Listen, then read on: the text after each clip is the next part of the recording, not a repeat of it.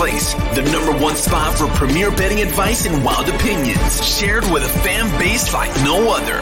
Welcome home. This is the Punch List MMA Podcast. Here are your hosts, Dale Lippin and Trey Van Buskirk.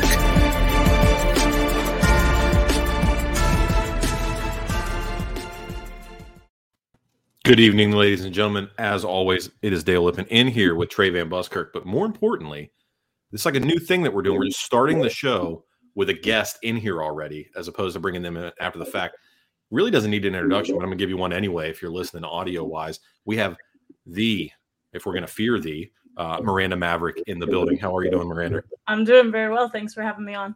Thanks for coming on. I love this. It's like a nice little organic um, sort of setup that we had here. Um, I freshly moved out to Team Elevation, and Dober's a big friend of the show, and we just kind of. I think that's sort of how this came about. I'm not really sure, but yeah, yeah. I saw uh, both the people you had on that night, and I was like, "Hey, look at that! It looks like a reputable, reputable show. I'm gonna get on that one." Well, Dale, I think it's also we're in this space now where we're only bringing on the most yoked fighters on the planet. Like, we cannot oh, go into heavyweights. It's just I, cut people. I appreciate that. Appreciate yeah.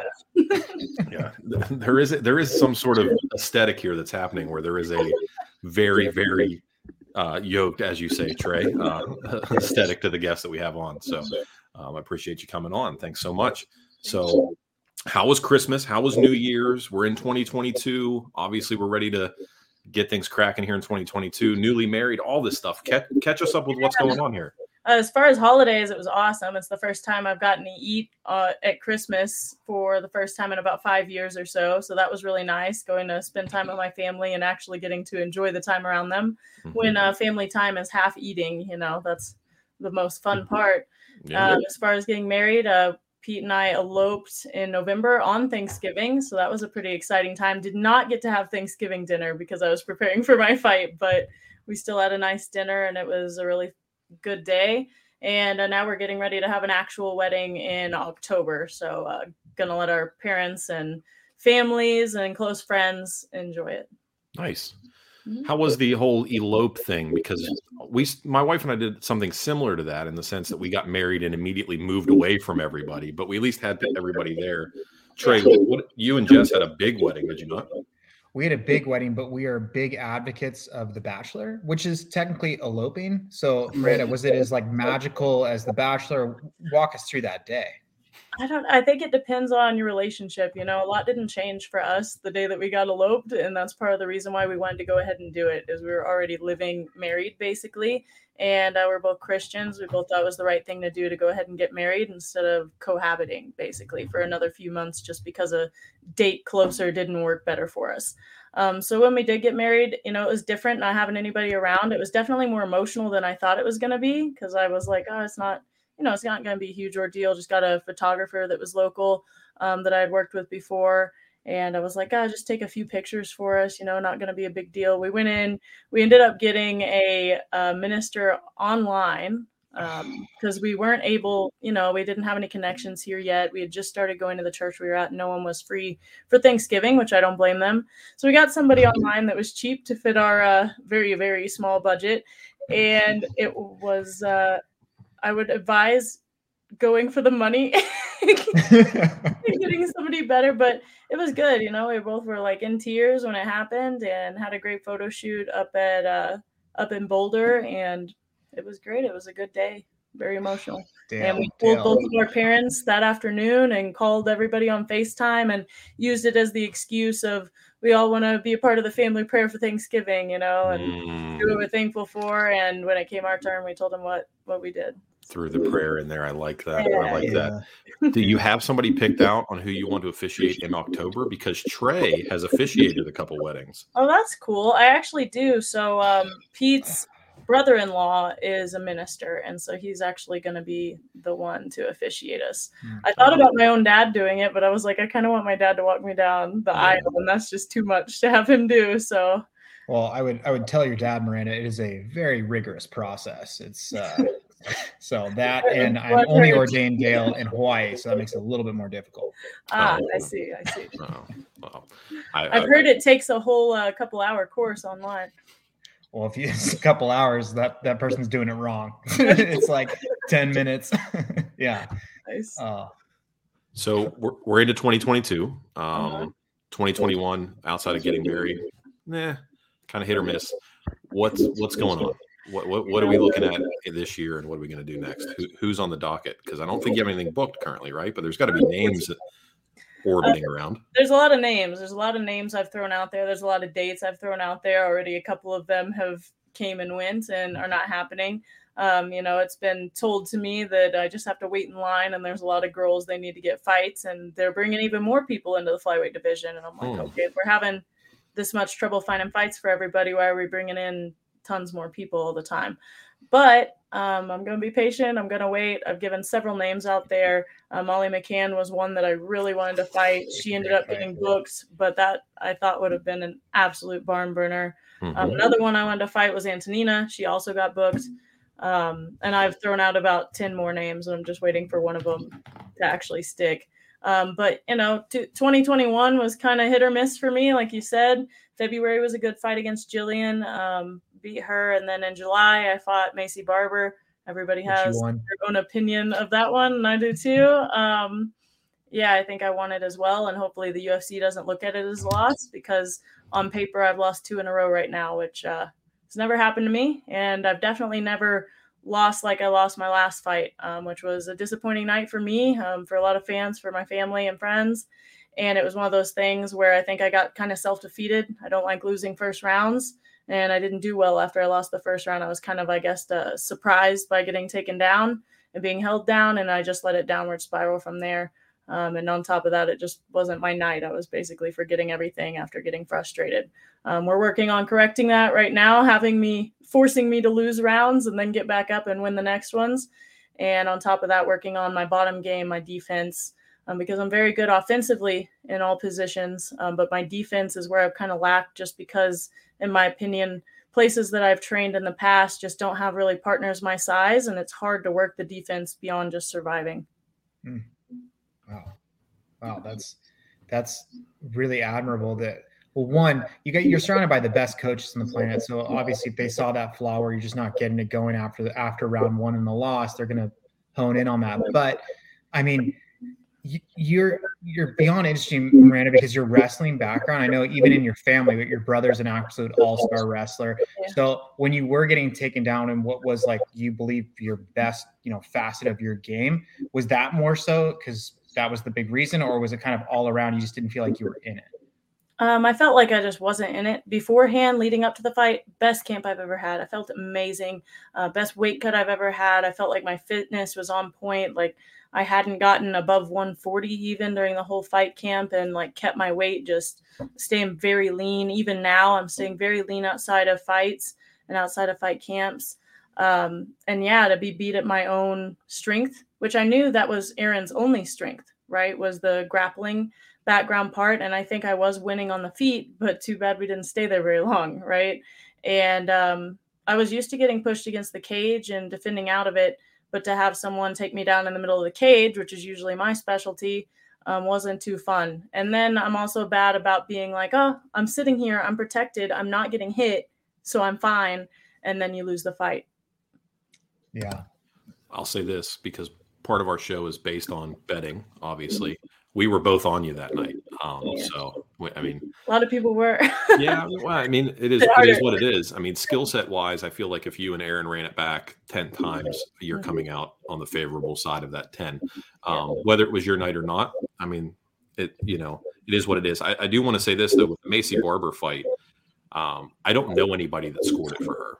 And me again, either. not to dwell on negative things, but I don't know anybody that scored it for her. Um, and I, I'm not just saying that because you're on here. Uh, I probably send you the clip because I believe there was a there was a there was a rant that either Trey or myself went on in the following episode because uh, it was it was pretty egregious in that sense. So, is with the flyweight division sort of seemingly getting a little bit more flooded. Is bantamweight an option? No, I'm I'm short. I'm really short. Um, I tried to fight at 115 when I was starting as a pro in Invicta because um, UFC didn't have a flyweight division at that time. Yeah. Um, I would probably sooner try to make that and lose a bunch of muscle than I would go up to 135. I've also fought at 135 before. I won that fight. However, it was uh, not to be mean to her, but not of equal skill level. You know, it was like a comeback fight that I took real quick just to get a win back under my column and get back in the game. Um, I will never fight at 135 on the UFC unless it's both of us hitting a three day notice fight, and both of us are usually flyweights. I got you. Let's bring in something from the chat real quick. So I was going to ask you this following the the the question about Maycee. Is there anything that you would suggest as far as changes to the judging and scoring system? I wish they'd make people have more experience in the mixed martial arts world. It's easy to say a lot of things that they can improve on. It's another to try to enforce it. I know plenty of MMA fighters that could go and judge, they just don't want to. You know, I know plenty that I'm like, you should do this, you should do this. And they're like, eh, I'm just not interested. I want a referee or I want to do something more fun, you know, more involved, something that gets my name out there. And I'm like, yeah, I understand it can be a little bit difficult to, you know, get in that, but that's really what we need is people to go in there and be a part of it. Sorry guys, it looks like my camera like That's okay. a little Very bit. Gonna see if I can No, I think I think that's a fair point. Um, one of the one of the things that's been brought up quite a bit. and I want to get your take on it. Uh, Dober is against it, but how do you feel about open scoring? Would you would you want to know the score in between rounds? Um, I don't think it would affect me negatively or positively. Uh, I think I like the open scoring just because in my personality is one where if I know I'm losing, I'm going to go in there and just put my all. But I think mm-hmm. usually it's pretty obvious, you know? So close fights, though, I think it would definitely help. The downside I see is that people who win or know they're winning by two rounds are just going to backpedal the entire time, the third round. But at the same time, it's the person's job that's losing to push the pace. Yeah, Yeah. So so hopefully you're not going to decisions anymore. You're just gonna stomp people, you know, round one, round two. You're like I keep saying, you're we think you're in one of the greatest camps, you know, there is here domestically. Um when you're in when you're in camp and you're looking around the other killers that are part of your gym, is there someone you look at that's you're just like they're on an insane level? Like I cannot wait to watch their career unfold. There is actually like JJ Aldrich is one that I see improving at a fast rate. And you know, even looking back at her fight she's had a lot of hard fights. And in training, she's one of my hardest training partners and really pushes me. So I'm looking forward to her next fight against Ariane Lipski. And then uh, Raquel Pennington, I'm kind of looking at what they do with her because I know she's pretty uh, frustrated over the fact that she was in the top 10, I think number five or something along those lines. And then she went out for a kind of unrightful suspension, however you want to call it. And then she was put back in, not even in the rankings. So she wasn't too happy about that. And now she's struggling to get fights. Uh, so there is that issue. yeah. I think I mean they did kind of do her a little bit dirty um, in that in that regard. Uh, she was there was a suspension. Didn't she have like an injury on top of that as well? I think. Yeah, she had an injury and then she was sitting out to kind of get her hormones and stuff together, something Yeah. along that sort. And ended up kind of getting, uh, yeah, hurt in the process of So we can't see it right now because the, the camera, but those of you that are listening to it audio um, or will be listening to it, when you first popped on, Trey and I commented you had this really slick chair that you that you were sitting on, and you said you were working primarily out of the chair eight hours a day. Um, those of the those of you who are uninitiated, um, you're probably I, I can at least speak from experience. You're probably the most educated person that we've ever had on our show. Um, certainly smarter than myself. Um, Trey went to Pepperdine and he claims to be super smart, so I don't know about that. Yeah, Um, right. But you know, how are you? Are you like officially done with school now, or what do you got going on? Are you going for your doctorate? Oh, did we lose her? Did we lose her altogether? I I want to ask her because when we talk about her actual degree, um, maybe she, producer Jake will pop him pop her back in here. But um, her degree is in industrial psychology. Yeah, industrial. I need to psychology. understand what that is. It's like, I think, oh, she's looking to connect. But if I were to guess what industrial psychology is, Mm. Dale, now correct me if I'm wrong. Okay. I, I would say that it has to do with understanding the feelings of some type of machinery. I don't think that's it. Um, Hmm. I, I think it would be. I think it would be understanding the way. I feel like okay. I'm trying to think. See, this is where this is where my my wordsmithing fails dramatically. I think this uh, an industrial psychologist Yeah. would be somebody that you would bring in if you were trying to determine how to position yourself within a market to appeal to people to help boost your business. In, in industrial, so like in the steel mills. No, like within within shops. an industry. industrial industry. I know. She's going to come words. back and we're going to we're going to figure it out. Can you guys hear me now? Uh, There we you can hear go. you now. Yeah. We So sorry, you guys did good on uh, rerouting. I don't know what happened. Basically, my electricity glitched, and There now. I don't even know what's wrong with my video. So sorry, everybody's gonna look at a blank screen. That's okay. Just so put a good picture of me up there. Make me make me look flattering. You know? yeah, come on, producer Jake. Um, no, so what we were what we were discussing is the merits of one, how educated you are, and two, what on earth an industrial psychologist does. I heard then- the guesses. I heard some of the guesses. So I had you live on my phone while I was in the middle of trying to trying to get this back. Um, so industrial psychology is not to do with machinery. It has to do with it has to do with employees, right? So it has to do with figuring out how the employees work within a business. So industrial psychology, think about you have a business, right? You have to get it to succeed. I'm the one that kind of goes in and sees how to make it succeed, all the way from employee training and development to leadership development to figuring out like marketing and advertising and how to appeal to customers. Wow, you're like the whole package. Then you're the the shark that comes into the business. That's awesome. Basically, I'm the one who uh, rules capitalism, you know, tries to make capitalism Oh, for everybody. We love capitalism here. So, with that being said, do you get to like these are my favorite things? Do you get to charge consultation fees, which basically you can just I create would. whatever you want and charge people for so, it?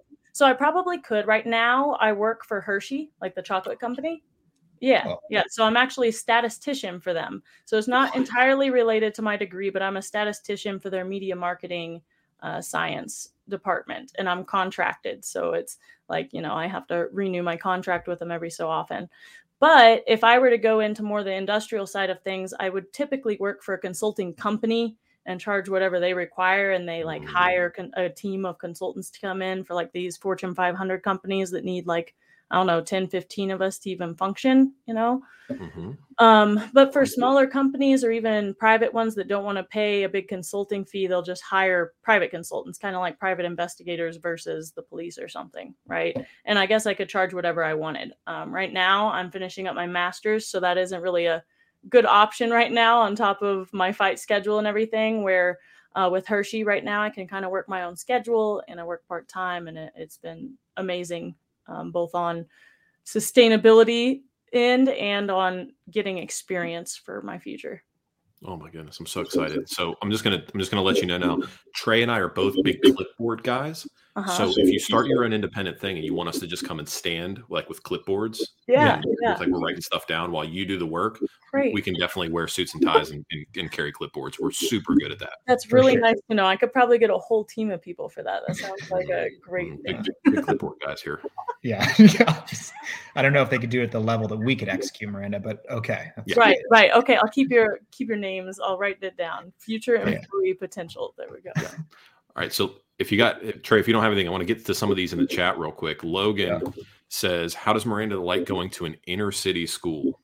inner city inner city that's so like a gym i'm curious if oh they're talking about norfolk like old dominion university I, don't, I looks guess. like okay it looks like maybe they're talking about that so one i don't live in norfolk anymore i live in denver colorado because i wanted to get out of there um Come on, but norfolk wasn't what i would call inner city. Even old dominion university is out on the edge of what people want to call a city um, and it's very different than other cities i've been around. It's not super heavily populated.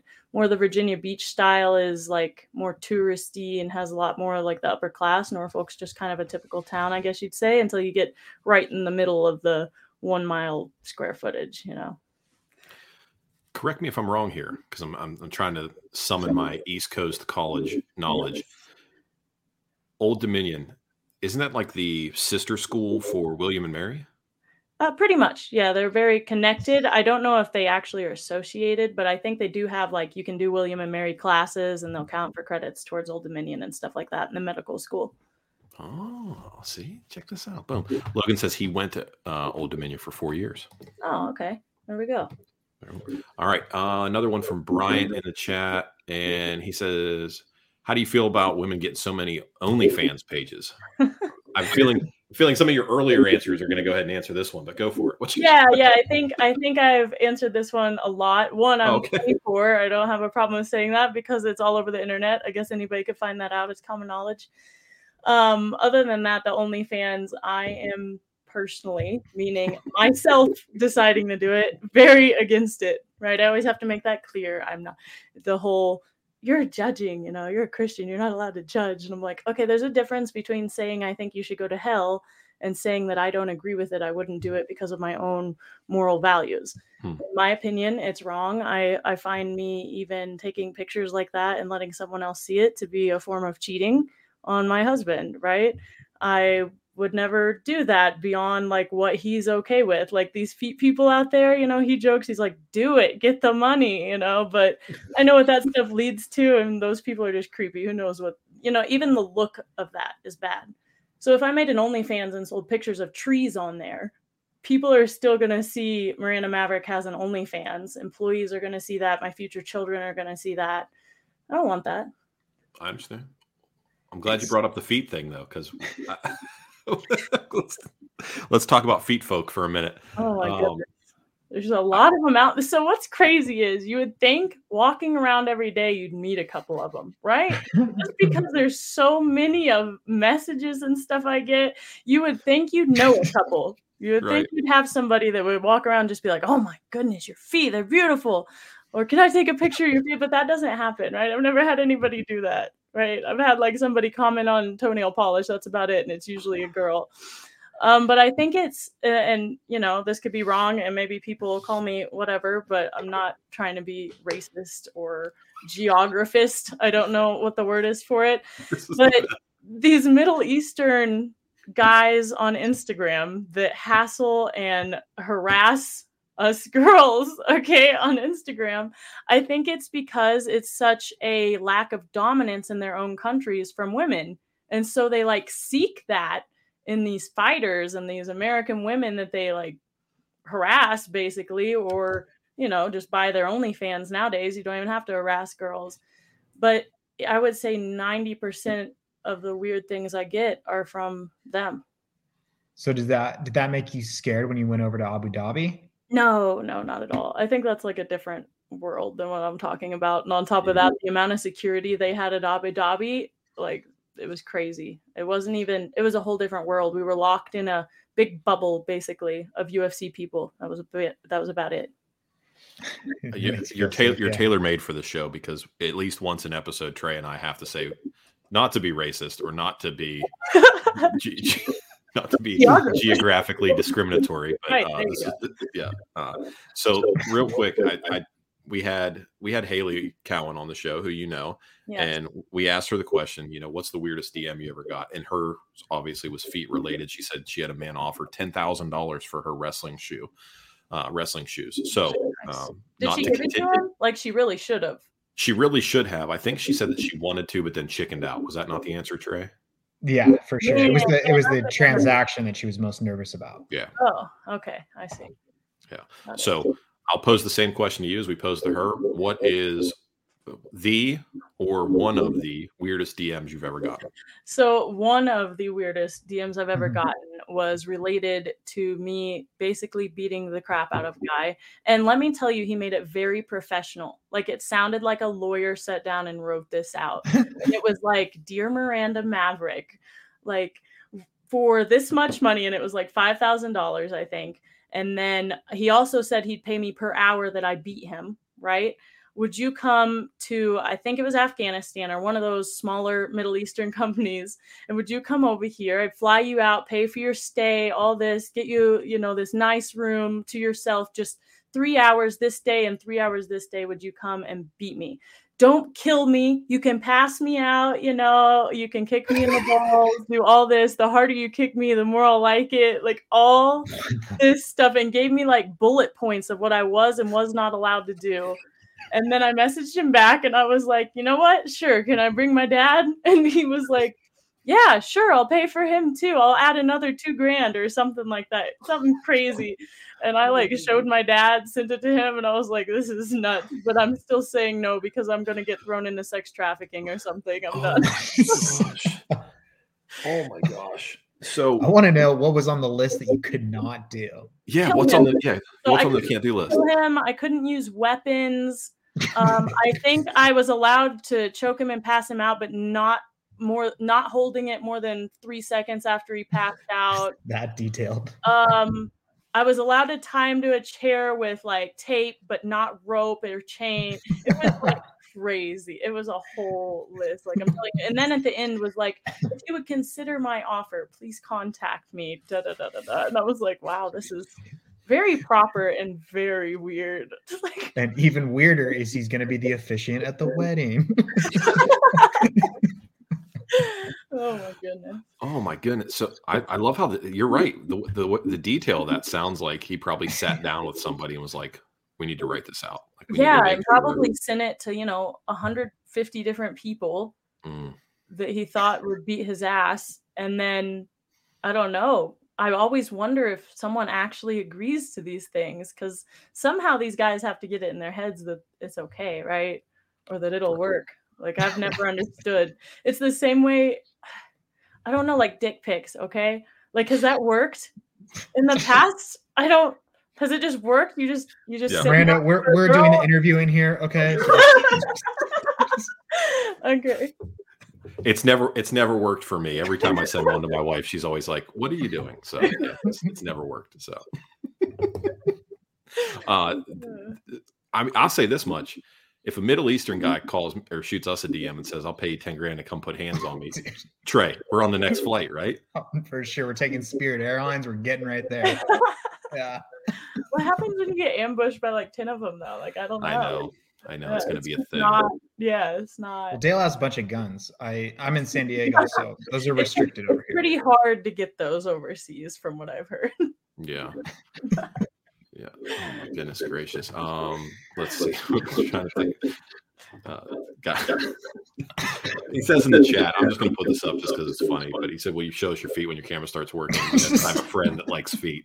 oh my goodness it's worth putting up there. All right. yeah, yeah. Let, let, let's let's bring this back to something similar to like some sort of conversation. I don't I don't know what we should do here. Um I'm s- No, let's so- bring it back to putting feet in people's asses. Miranda, who's Yeah. the like? I know you've thrown out a bunch of names, but who's like the pinnacle? I know obviously title's pinnacle, but is there someone that, like for instance, like the Maycee Barber fight that's got irk you a lot? Would you ever run it? Want to run that back? Is there someone in the division that just kind of like gets you going in the morning? yeah actually like i would love to oh it's working guys so happy now to figure out i don't know what's going on though oh it's my so my laptop is connected to my computer and it's actually the one with the camera working i don't There know. Okay. Or you can kind of see me right Yeah, we're getting there. so so Maycee Barber fight is definitely one that someday I would love to run back just because I do feel like it was a wrong decision. I do feel like, you know, 10 out of 10 times I would beat her. Um and now even more so, I would just I don't know, like rush sure. and like yeah, I would I would definitely dominate the performance beyond what I did last time. Yeah. Okay. But you know, obviously everyone's goal is to get to the title shot. So I would like to have that at one point. There's a lot of fights coming up the chain that I think would be good fights for me. Uh, Joanne Calderwood, I'd love to fight at some point in my career. Um, Antonina was the first call that I wanted to have. I don't know if that's going to happen. Um, I have a feeling she'll retire pretty soon. Uh, excuse me, Katlyn Chookagian. Um, I'm not even sure if they've re-signed her. or uh, what's happening with that. But I know she's hinted at retirement a couple times, so I wouldn't doubt if we don't see her resign. So we've been saying the same thing for her last three fights. We've been betting against her, saying that she keeps talking about wanting to have kids, she keeps talking about retiring, and then she goes out there and yells and jabs her way to a unanimous decision over and over and over again. I mean, it's just, yeah, I don't know. It's it's frustrating. I mean, she does. It, it's almost like a Floyd Mayweather approach. She has this little weird formula that she can execute that some people just cannot figure out a way around, and it keeps her hovering around title contention at all times while being I mean, she's she's a professional fighter in a cage, but she's not she's not fun to watch. If, if fun is a measurable component to it. Uh, but I'm pretty sure you know her fight uh, contract is over, so I wouldn't doubt if we just don't see her resign. That's my guess. Mm-hmm. You know, we we never know. Who knows? But um, that's probably my guess. Is she's kind of out, going to be a free agent now. Got you. I got you. So I think we've hinted at it, but we haven't asked outright. Wedding in October. We're fighting this year. When when do we like? We talk about April. We talk about International Fight Week. When do you, like when? when time. If I can get a fight in the next four weeks, I'd probably take it. Um, I, I asked him for May seventh. I'd love to fight on that card. Mm-hmm. It might even be out of the country. I think it's in Brazil. Maybe I just knew it was the Gaethje fight. A couple people that are on my team are going down there. It'd be a good card to be on. Um, you know, a couple of cards in April. I know Tecia Torres is on one of them. One of my coaches is going to that one too, so that'd be ideal. Um, but I've been told it'd probably be May before I get a fight. So I'm just waiting around, asking Mick when my next fight is, you know, letting my management handle that side of it. And I'd like to get three fights in this year. Um, if we keep waiting this long, that might not happen um, with the way they keep making girls wait. That's another problem I have, though, is I'm told, you know, that we have to all wait in line and others have to have a chance. But then I see people that fight, and then two weeks later, later they have another fight booked. So that bugs me a little bit. Speaking of things that bug you, let's let's talk about this for a second because there's a lot going on, and and you've been generous with your time, so you can. Yeah, you're the... fine. You're fine. Okay. I'm just. I apologize for the whole video thing earlier. Until no, you're good. Yeah. Um, let's let's talk about some because there's quite a there's quite a bit of disturbance in the force as far as the UFC is concerned right now. One of which has been the the Jake Paul effect, where he's trying to shine light on what he believes is mistreatment or mismanagement by the UFC, uh, and in in particular fighter pay, which brings it to the Francis Ngannou Dana White beef on Francis not getting paid enough. Yep. Um, obviously, this is your employer, so I'm not asking you to say anything that you don't want to say, and you know you can do whatever you want here. I don't want you to have to walk on eggshells, but I mean, this is a this is a weird time. Like the, it's a different kind of mental landscape going on. We don't really see the same thing with mixed martial artists as we do other professional athletes. Do you, do you think there's some validity to some of this? Do you think it's all? I think there's validity. I think there's multiple reasons for it. Obviously, it's an entertainment industry. Obviously, Jake Paul is one of the next Conor McGregor's, as some people call him, and he's trying to get his own clout, trying to make fame throughout social media, and it's worked mm-hmm. in more ways than one. Uh, went from calling out MMA fighters and wanting to fight them instead of boxers to now calling out the head of the MMA. And I think he's just trying to throw a rumble through the whole thing, you know, stir the pot, as some people say. Um, and for me, like, of course, I'd like the pay to be better compared to professional athletes. I don't think UFC fighters get paid what we should, especially for the danger that we put ourselves in and the amount of our lives that goes into it. You know, we have so many expenses that come from our fight pay that people like don't understand. You know, I have people that are like, you know, you're a UFC fighter. Why are you shopping at Walmart? Or why are you, you know, for even for like the wedding registry, you know, we bring that up. People are like, you're a UFC fighter. Why are you asking people for gifts, money? And I'm like, okay, first I'm not asking for it. Like if they want to give it and their family members or people invited, great, give to it if they want to, instead of buying us something useless. But on top of that, like it's a facade of what people think fighters get paid. I'm like, I pay out 25 to 30% to my coaches and management, plus another what, 25, 30% to taxes each year. Getting paid less than 50% of what I get paid per fight. And then I don't have a yearly salary. I only get paid when I fight. So if I get injured a little bit, you know, if I um, lose a fight, that cuts my pay in half. Like all this different stuff affects it. And people don't understand that. I mean, there's promotions out there that do pay like one champion has different salaried fighters and let them kind of negotiate a little different.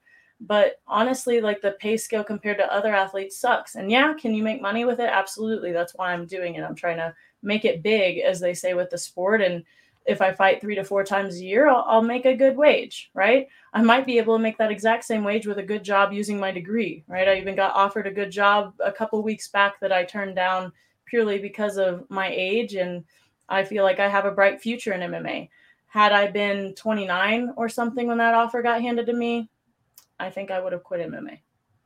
Ooh, wow. That was that was awesome. have you That paid was your taxes so yet this good. year? Have you Uh, done taxes yet? I'm working on it. Uh, Oh my right now, gosh. actually, I just got done downloading like a little Excel I'm going to start putting my stuff into. And I will say for any fighters out there listening, get your own LLC. Get yourself freaking pay yourself basically. Like get yourself to where you can put everything that you do on business expenses. It pays off big time. Pro tip. We got our own Dale, LLC for this she's- show. I'm sending my taxes to Miranda. Doing. She's doing them. There we go. I Wow. I just finished mine up and it was brutal this year. It was absolutely I've gotten so many like uh, W twos and 1099s. I'm like, uh, every time I even have a sponsor, I have to, you know, pay whatever they paid me. I got to pay for it. So I'm like, oh yay. Let's see. Oh, look, we got an accountant in the chat. oh yeah, nice. Let's go, Taylor. Let's go. We should ask All him if he'd be willing to do my taxes. I'd be, I'd be so happy. But it looks like he's in Australia, so maybe, maybe not. All right, real quick before we let you go, obviously UFC 271 this weekend. Um, I don't know if you're big on predicting fights, but if you wouldn't mind giving us a, a quick little who do you think's going to win, we'd be cool with that. You're right. You okay, okay. we run through these real quick? yeah, sure. Okay, awesome. All right, so uh, we'll do the we'll do Derek Brunson versus Jared Cannonier to start off. I'm gonna go with Cannonier. Any particular reason why? Not really. I've just met him before.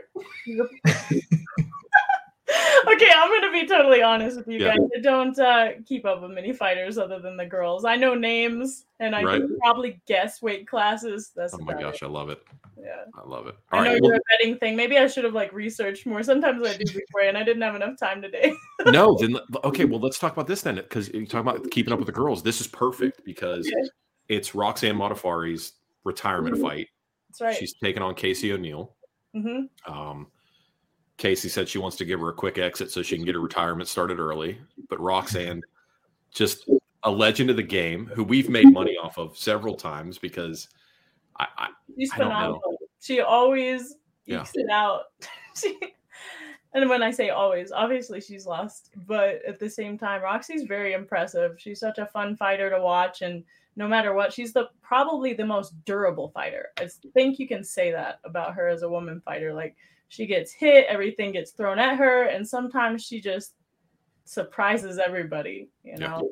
And uh, I actually am rooting for Roxy. I want her to go out with her head held high. I, I like Roxy a lot. She's been in the game and had more fights than any female fighter I can think of. You know, it's crazy. Like I remember, I think her first fight was in. We just got done talking about this in training today. Actually, I think her first fight was in 2003. I would have been five years old, right? oh And I'm like, I remember when I first watched MMA and first watched UFC and watching her and like seeing her even in uh, before UFC and being like, wow, that's really cool. She's doing a great job. And now here I am competing almost against her. You know, like it's pretty neat to see. Wow. And then Casey O'Neill, she's another one of those young prospects coming up um, in the same wave of me, Erin, her, you know, Gillian Maycee. Um, and people have really high hopes set on her. Um, she's really gotten to move up the ladder fast. Um, it's kind of the scary rise that Maycee had at first, you know. yeah. And um, my advice would be to slow down and take some people, you know, get yourself paid more before you fight these higher girls. That's been my argument. Um, I renegotiated when I fought Maycee because I was already number 13 and had only had one, two fights, I guess, in the UFC. And I was like, uh, I'm not going to be the lowest paid of all the top 15ers out of the whole UFC. Like, that's ridiculous. And uh, I think as far as career goes, she needs to be careful of that. But Casey has a lot of momentum coming in here. You know, she's an explosive fighter. And then her youth is obviously on her side and her hunger for getting in the UFC and being able to put a stop to Roxanne.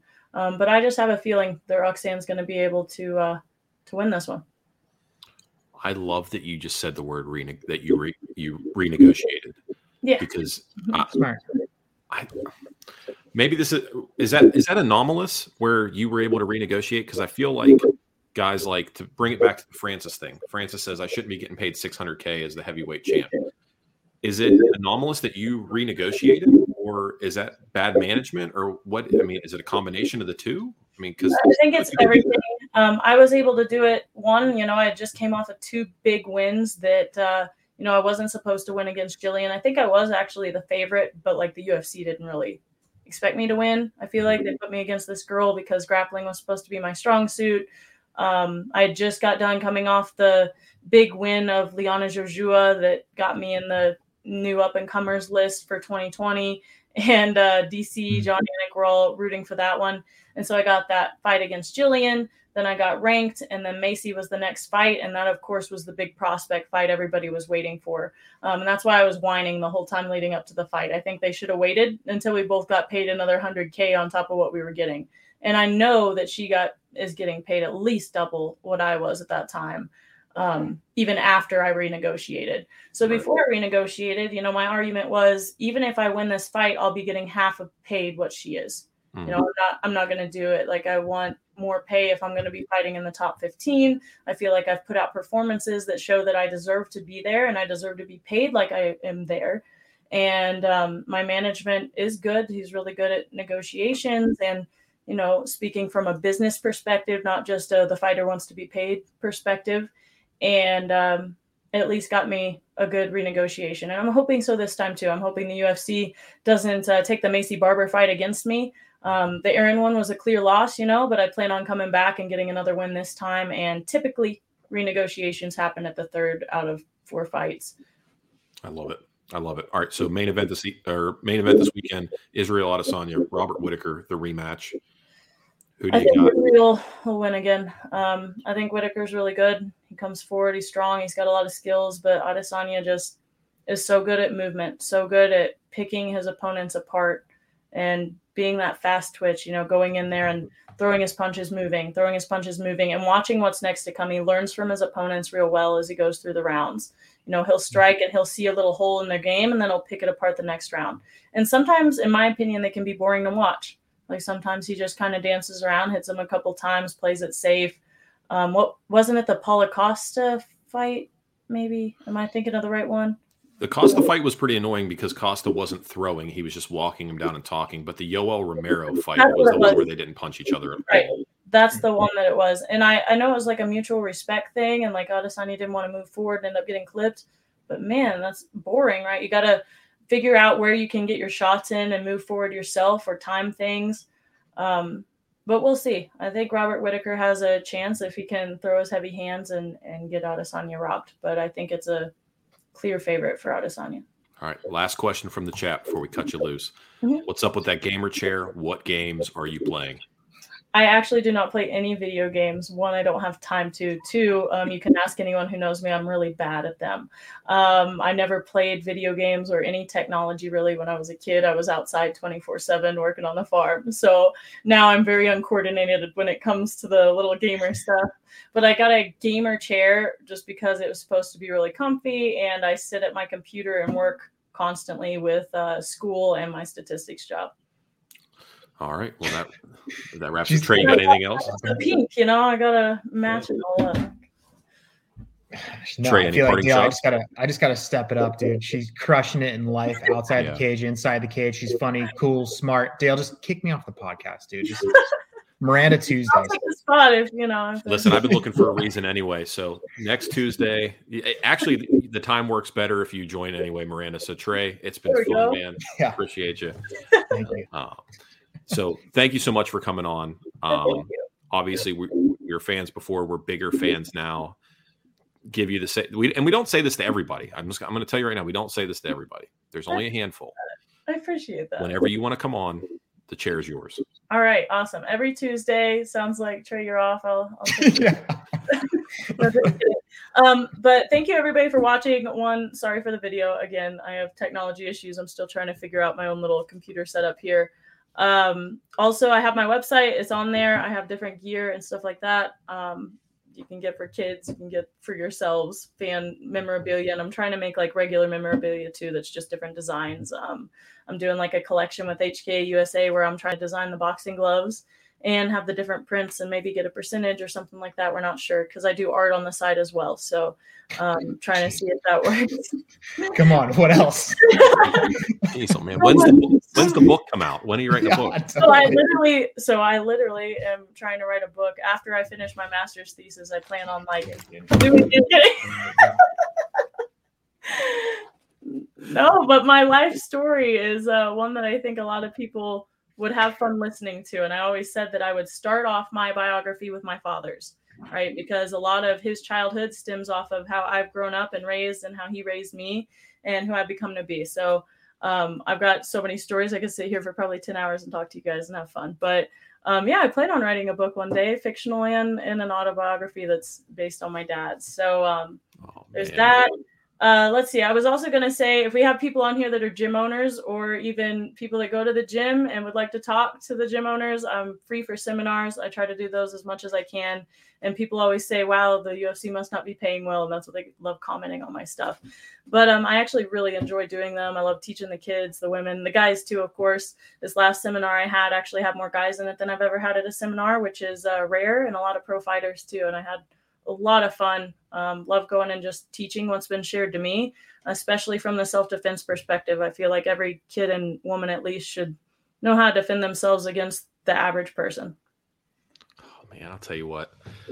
Trey and I are both girl dads, and if, oh, and if our girls grow up to say half of the nice things you just said about your dad, I'll, I'll count it as a win, man. uh, that's that was we're, we're, listen, we're not getting. We're, there's no crying on this podcast. We're not, allowed, we're not allowed to talk about this kind of stuff. Okay, we're yeah. supposed to talk about drinking beer and bets and. Yeah, there you go. Well, if you follow me, you'll hear all kinds of stuff about my dad. You should go check out um, uh, the uh, video that was done about the farm life and me growing up on it.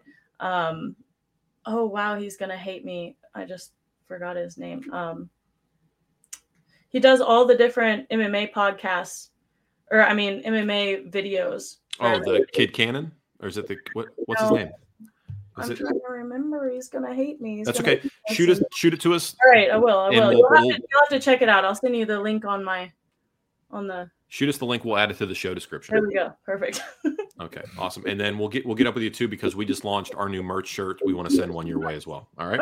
That'd be awesome. Thank you. Cool. All right. Well, until next time, be well. Take care of yourself. Stay safe, and we'll talk to you soon. Thank you. I appreciate it. See you. Thanks, Yeah, we, we really got to start like getting Being people better. on the We got to be better people here because we're we're falling behind.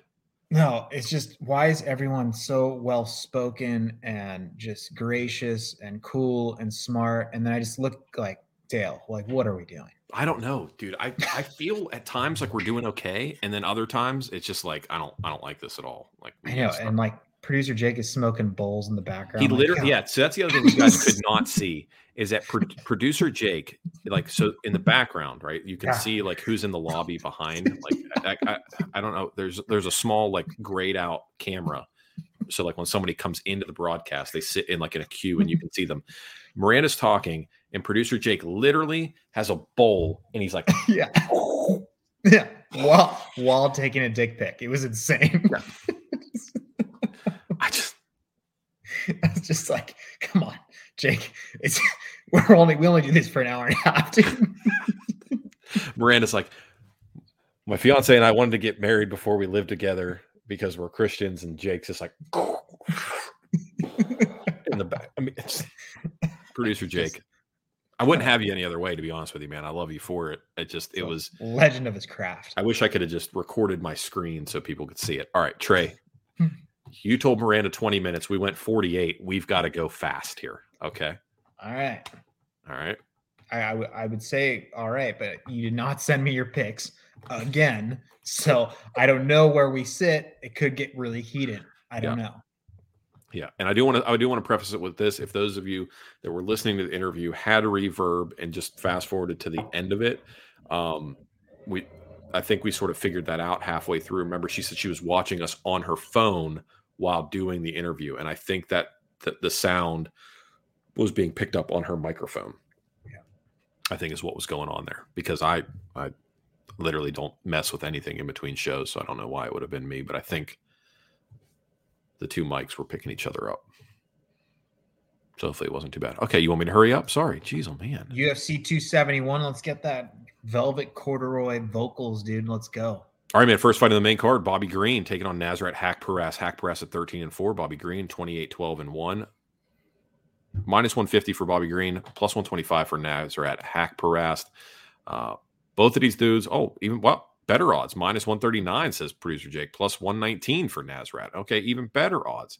Um, both of these dudes need a win, if I'm being honest with you. I, I know that um, Nasrat obviously has been looking to right the ship, but uh, he, this isn't the one to do it. I don't. I don't think. I mean, coming off the loss to Dan Hooker, um, and what was was a fairly competitive affair. Uh, Bobby Green goes out, sends Ally Iaquinta into retirement, which we thought was going to happen. Uh, but I think that this is a fight admittedly that Bobby Green can't afford to lose. Bobby Green needs to put together some wins, get top 15, get top 10, and and do something. I, I feel like he's in a bit of a career resurgence the last two, three years, and he needs to ride that momentum, and he can't surrender it to a guy like Nasrat Haqparast, who no matter how much he alternates wins and losses, people still view him as a highly capable prospect.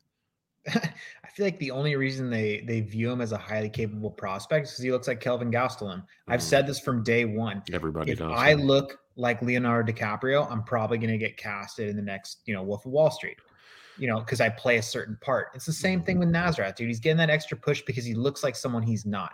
I don't think he's that good. I think that momentum is everything. I think that what you said about Bobby Green, this could be the resurgence, absolutely. But I'm a little bit worried that the momentum's a hint fictitious. And I say that because he's coming off a realtor that he KO'd that straight up said in post fight interviews, Ragin' Al said, I just quit. I quit. So, yes, he beat someone in a devastating fashion. That's not really his speed, though. His speed is let's like wrestle, let's like, you know, elongate this fight, get a decision. If you're going to play Bobby Green, I'd always play Bobby Green by decision. But I do think momentum coming off the Al knockout, even though it was a quitting realtor, whatever. I, am going to go Bobby Green here. I, I, just have not seen anything from Nasrat that warrants him to be like in the same sphere, given the momentum Bobby Green's coming off. Yeah, I think the only thing that we have to worry about is the variable of will Nasrat wrestle, and he has it within him. I mean, he obviously loves his hands, but uh, he has the he has the wrestling capability within him. And Bobby Green, you know, uh, as a guy that loves the stand, uh, very good very good sprawl, very good takedown defense, um, very good clinch work, knows his knows his position within the cage. Uh, he's just a savvy veteran, and yeah. I, I, don't think that the UFC is doing Nasrat any favors by continuing to give him grizzled veteran after grizzled veteran. Uh, Bobby Green's actually one of my more favorite spots on this card. Ooh. So Kyler Good Phillips taking on Marcelo Rojo. Rojo at 16 and 8. Kyler Phillips at 9 and 2. Minus 400 for Kyler Phillips against Marcelo Rojo. Um, I'm going to be honest with you, Trey. Minus 425, even says Jake. Um, plus 325 Marcelo Rojo. That is too wide of a line. It's too wide of a line. Because you're on Phillips? I, I'm not on him at minus 425. I think you're I think you are crazy to play him at minus 425. I think you're absolutely crazy to play him at that because if you put him in a parlay, it's he's he's at that range where he's almost too wide to be a viable leg. And Rojo is just the right amount of durable, just the right amount of dangerous. And Kyler Phillips, for as creative as he is, for as fun and flashy as he is, he's just the right amount of reckless that he could end up either gassing out or getting caught. And I just there's I just don't love that 425 line. I just don't love it. I don't know how I don't know how to do anything with it. Well, with Kyler Phillips, I mean, the, we were on, or at least I was. I remember if you were. I was on the Raulian Paiva train when he fought Kyler Phillips, and mm-hmm. while a lot of people thought that was kind of a gnarly fight because that first round was a big issue, a lot of people thought, well, Kyler Phillips got a 10-8 in that round. It should have been a draw Uh, but what we saw is a typical Kyler Phillips style fighter, someone that is absolute flash and psychopath in round one. But then as the time gets longer, he starts to fade a little bit.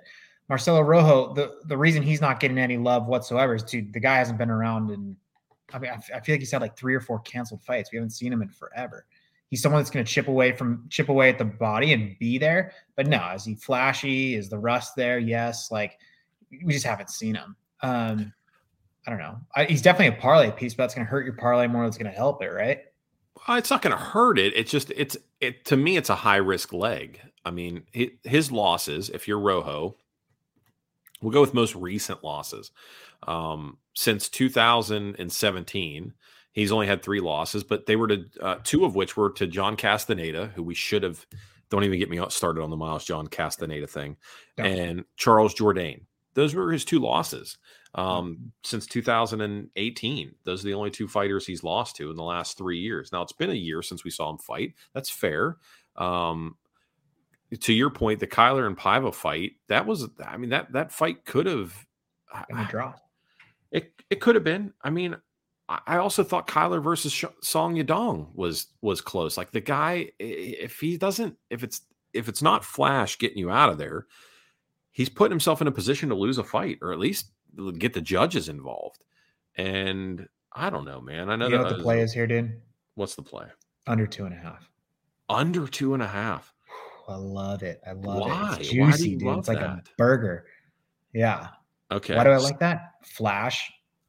Oh man, I don't know, dude. I don't know. I mean, if you're looking at if you're looking at Rojo, I guess 14 of his. You know what Rojo stands for in Spanish?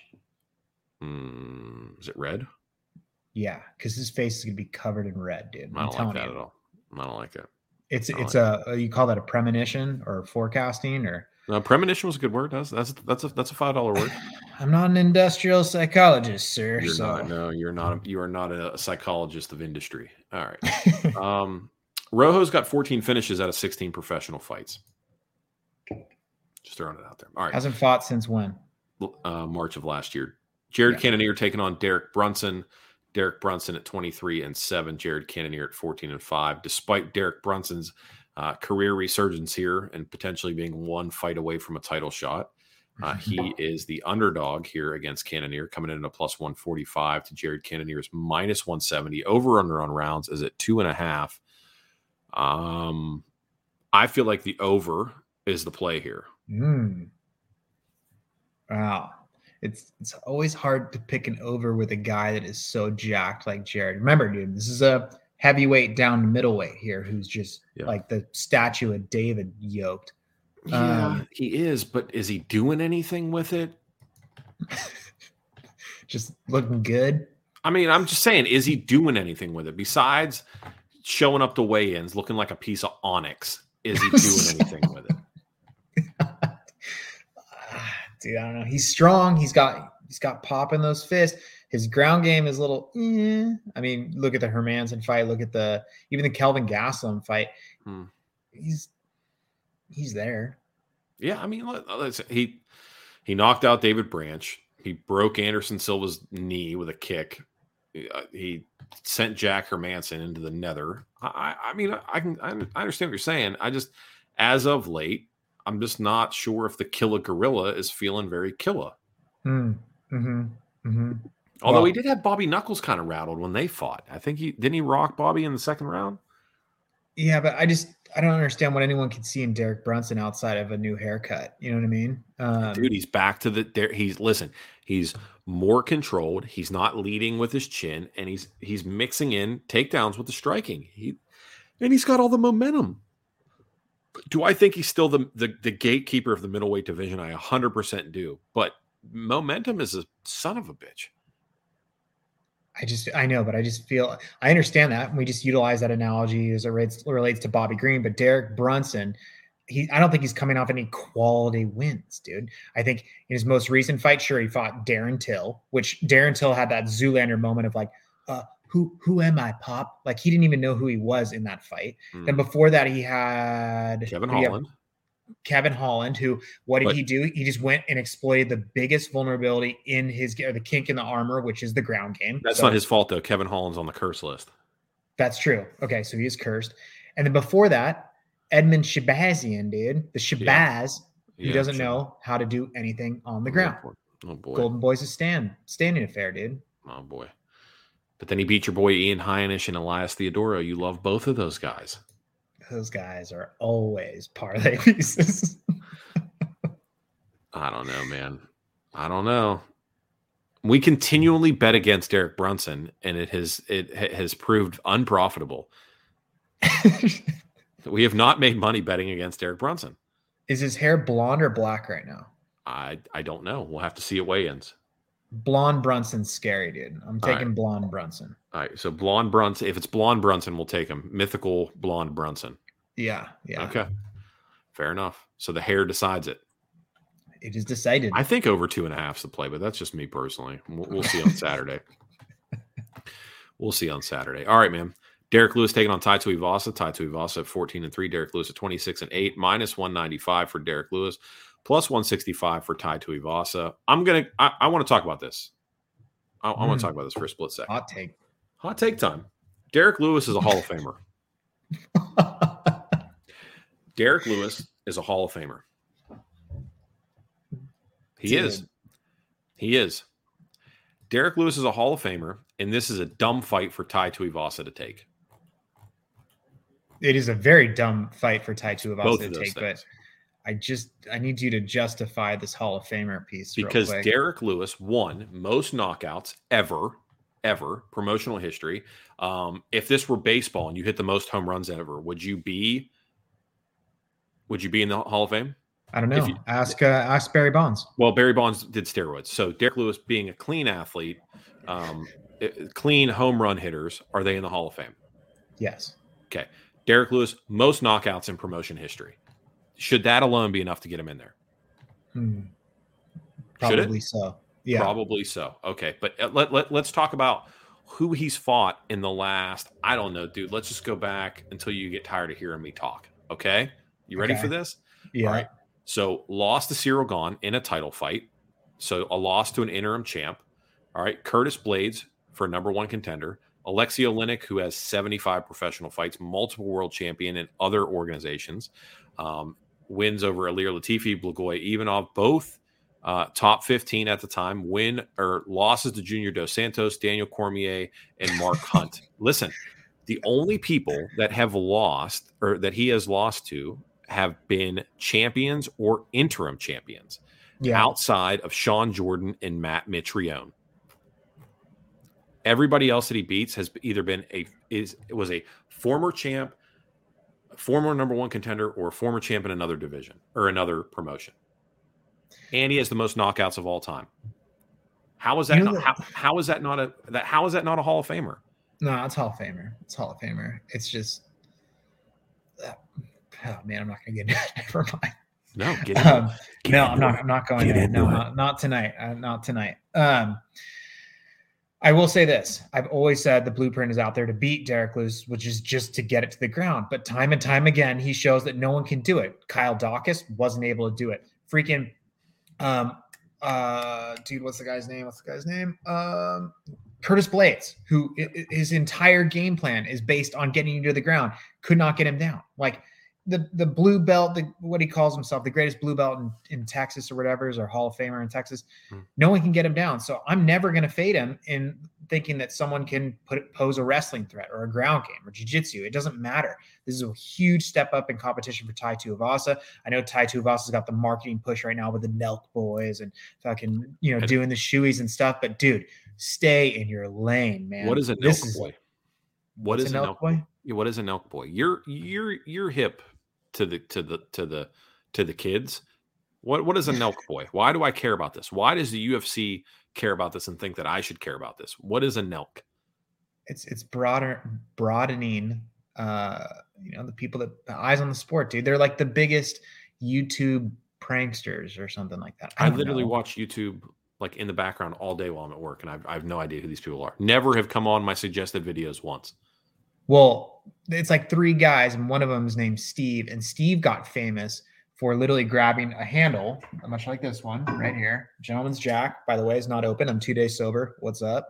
Um, yeah, thanks, dude. Um, this is actually a non-alcoholic beer. Um, So it's just it's not beer. So just it, if it's not alcoholic beer, it's just it's not beer. it's got 0.5 percent. So it's just it's not beer. I've had like 80 of them. Yeah.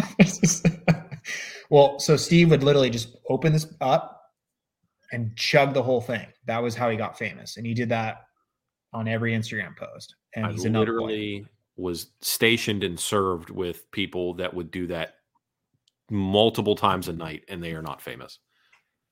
And would they like force themselves to puke after that, or they would actually just own it? Some people just owned it. I, I, I well, let's see if he's in the chat still. Uh, there's a guy in the chat that I was in with who saw me uh, destroy pretty much three quarters of a handle um, right off the rip because I was like, I need to play catch up because I was completely stone cold sober and everybody else was hammered. And I was like, I'm going to play catch up, and literally took three quarters of a handle to the dome of uh, Captain Morgan Spiced. Yeah. yeah. of rumplements. All right. This is a bad fight for Tai Tuivasa. Let's not Yeah. get off topic here. This is a bad fight for Tai Tuivasa. One, because Greg Hardy was able to rock Tai, and Derrick Lewis, if he hits him with the same shot that Greg Hardy hit, Tai goes to sleep. So The only saving grace here, I think, for Tai Tuivasa is that Derrick Lewis does not like being hit. Um, Derrick Lewis is not a big fan of taking punishment in any way, shape, or form. And if you can hurt him, you can get him to quit.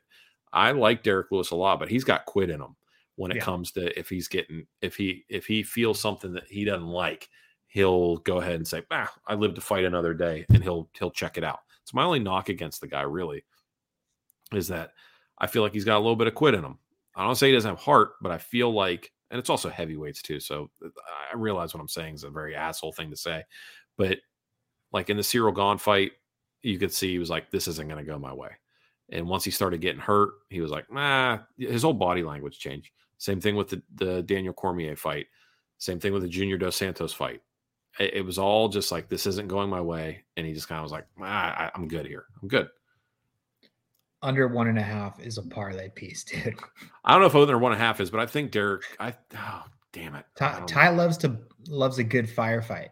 Yeah, he under will one if he gets half. clipped, he'll all, the kitchen sink goes out the window. Let's rock it. All right, under one and a half. All right, main event of the evening: Israel Adesanya at twenty-one and one, Robert Whittaker at twenty-four and five. Bigger favorite this time than he was the first time he fought. Justified, not. I want your opinion. Minus two sixty Adesanya, plus two twenty Robert Whittaker. Over under rounds at four and a half. One, I feel like you play the under. Um, I feel like I feel like if you're on, I feel I feel like the under is the play here. You're giving me 22 and a half minutes in a fight where the last one got finished in the what second round? That's that's I think you can get under four and a half right now, like plus one twenty five ish. Yeah. So that's a smart. I like that. Um, w- Rob, remind me, dude, because I don't I don't have the encyclopedia like you do. But Rob came into the first fight though. He came in very emotional, like He something was was, fired up. He wanted to hurt him. He wanted to hurt him. He was trying to. He was doing the Ronda Rousey, Holly Holm thing, where he was fabricating Izzy being a piece of shit so he could hurt him. And he was. Yeah. He, immediately said he just he wanted it too bad. But then also, didn't he like take a break before that? And he had like Mhm. little like family issues going on. Yep. And Yeah, he had, he had extended layoff, uh, and I, I think honestly, well, you're you're married and you have kids, right? Whittaker's married; he's got a gaggle of kids. Um, fight camp, fight camp, injury, injury, knee surgery, fight camp. If you're doing that, at what point does your old lady say, "Hey, you're going to pause for a little bit. I need you here at the house. I need you." Right? yeah, So yeah, that makes sense. Take a Yeah. year off. I get that. I, I mean, I, I, I feel like anybody that's been in any relationship that has anything like that, you're going to experience that at some point where you're going to go, uh, uh, uh, uh, you're working too much, you're gone too much, you're, you're, there's too much other stuff going on. So I try, listen, I try to keep this thing succinct and on time because like nights like tonight, my wife got called off work. She's downstairs watching TV. She was like, uh, tell Trey to not talk a lot tonight so you can come back down here. okay. Well, I'm either going to take Izzy by decision, as crazy as that is, at plus 150, or I'm going to take Whittaker under, dude. I honestly think I'm taking Whittaker money line. That's my that's my play, dude. I think that he's a much more well-rounded Mm. fighter. Mm. He's better wrestling, better ground game. He's got better kicks. Adesanya is just a sniper dude with those fists. And I think that Whittaker is going to wise up to that, maybe shoot, level change a little bit. I don't know, but I think he presents the whole package versus Adesanya is an absolute freak in one facet. I feel like Robert Whittaker is the most unsuspecting, sneaky middleweight, like one of one of the, one of the most. I'm trying to think of the right way to say this. Cheeky bastard. No, like when you unassuming, one of the most hmm. unassuming middleweight greats. That like as the sport progresses a hundred years, if we could go time machine, go a hundred years in the future, and not knowing what happened, people are going to go. You will have a camp of people that will be diehard Robert Whittaker stands that will say he could have done this, that, and the other, short of walking on water. Um, almost like almost like you see like with like a sugar ray or something like that like just one of those guys where you're just like an all-time an all-time great that maybe wasn't supposed no sugar ray people kind of always said me, tommy hearns is a better boxing analogy here where it was like one of these guys where you're champ nobody expected you to be a champ you beat good people you're a hall of famer and there was at a certain point in time where you could do no wrong but there was eventually big dogs came and just took it from you. Marvin Hagler's came and took it. Sugar Ray Leonard's came and took it. Roberto Duran's came and took it from you. There's just a certain point where you just didn't have it anymore. And if you look at the Robert Whittaker that started his career as a welterweight, beating the likes of guys like Brad Scott and Colton Smith and Rafael Natal, right? And then all of a sudden he just steps up and explodes into the Jacares, Yoels, Izzy's, Darren Tills, Cannoniers, Kelvin Gastelums of the world. I mean, he just goes right into a shark tank, just right into it. And nine times out of 10 comes out on top, which is crazy, which is crazy. And I don't know if it'll be that way for much longer. And I don't know how much I, I feel like when I look at these two guys, I feel like Izzy's going to be in the sport, sport a lot longer than Robert Whittaker is going to be in the sport. I, I feel like Robert Whittaker takes a L here. We might only see him a handful of times. Whoa. Okay. So so our whole text conversation meant nothing to you. No, I said if he takes an L here. Ah, I'm, I'm, okay. I'm, I'm building the stakes. I'm saying if he takes an L. Robert Whittaker at plus 220, I can't pass that up. I have to take it. I have to take it. Bobby Nux. Lock it He's in. too good. Bobby Knuckles at plus 220. I, I know he got knocked out last time, but I'm looking at value. I'm looking at value. That's all. Yeah. Yeah. I, that's the only thing I'm looking at here. Agreed. Um, yeah. So, all right, we're going to run through the prelims super quick. I know you guys were like, oh gosh, it's such a good card. Please stay longer. But we get, I mean, Jeremiah Wells. Um, Jeremiah Wells is taking on dude. I, I cannot, isn't it, doesn't he go by Blood Diamond? Dale, I don't even know who that guy is. I feel like Jeremiah Wells is fighting a guy who, like, his, he has a real name, but people call him Blood Diamond, almost like people call, like, Korean Zombie, Korean Zombie. And Yeah. I feel like if I were to just start calling this guy Blood Diamond, Yeah. people would be upset by that. Like if if I just yeah. It'd be a little racist. like like to, to use Miranda, not to be racist, but if I just started calling this African fighter Blood Diamond, No. people would be upset by that. But he calls Yeah. himself Blood Diamond, so we'll we'll, we'll go ahead and and, and rock it like that. well, would you say that you're using it in context though? Well, I am here, yeah. Um, so Jeremiah Wells nine two and one taking on Blood Diamond, uh, minus two thirty for Jeremiah Wells, uh, plus one ninety for Blood Diamond. I, I, dude, what do you what do you want to do here? Blood Diamond's a uh, a city kickboxing guy, yeah. Yeah, he is. Yeah, Okay, so that's why. Yeah. domino effect. You want to just go ahead and domino effect it? I, I don't know, dude. This Jeremiah Jeremiah Wells. I don't know anything about Blood Diamond. I do know that Jeremy Wells is taking this fight on short notice, Jeremiah. which is a little bit scary, but he's really strong, dude. Black belt jiu-jitsu. Um, is Blood Diamond, you know, get on the ground, you know. I have no idea. He's got three down prof- there digging. Three professional fights. I don't know. Let's take let's take Jeremy. Let's take you got me calling him Jeremy now. Jeremiah. Let's go, let's let's go Jeremiah Wells. All right, that's fair. Cool. Because if, if we're planning on going anti city kickboxing this whole card, this is we have to start with this guy. yeah. You guys start early. All right. Douglas Silva de Andrade 27 and 4, taking on Sergey Morozov. Um, or Morozov. 17 and 4, minus 220 favorite for Sergey, taking on Douglas at a plus 180. caucus Mountain Warrior. caucus Mountain Warrior is Sergey. Yeah. But he's going against Douglas Silva de Andrade, wealth of experience and an absolute finisher. Like just a he's a murderer. I don't care what you say. He's got a terrible haircut. He looks like he's juiced to the gills and he's a murderer. Yeah. He's a murderer. Yeah, he's he's an inflated balloon animal for sure. Uh, but he's only an animal standing on his feet, dude. And he's got questionable takedown defense. And what we got in the Caucasus Mountain Warrior, dude, is the atypical Cox Mountain Warrior, someone who will rush and hold you down, grapple you to death, not let you breathe, take you to deep waters, and put you out. So Perfect. I think we go with Caucasus Mountain Warrior. Gotcha. I like. I like. Just real quick, I'm going to back, circle back here. Uh, Tim says Blood Diamond will starch this guy. Talking about Jeremiah Well. So uh, No. Tim is an Aussie, so we, we may need to take his his word for it there. Uh, and then Hmm. Brian says Blood Diamond isn't racist. Perfect. All right, cool. Because when I hear Blood Diamond, you know what I think of. You know what scene I think of when I think of Blood Diamond. Have you ever? First of all, you're not a movie guy. Have you ever seen Blood Diamond Yeah, I think I have. with Leonardo DiCaprio? Yeah, no, I have not. Dude, I know. you haven't know. seen it? No. It's on Netflix. They just added it to Netflix. I check it out. Uh, cool. I'll fit that in between the 900 episodes of Cocomelon. Yeah, so you've got Leonardo DiCaprio, Jennifer Connelly, and I, I don't I'm gonna say his name wrong. Djimon Hounsou.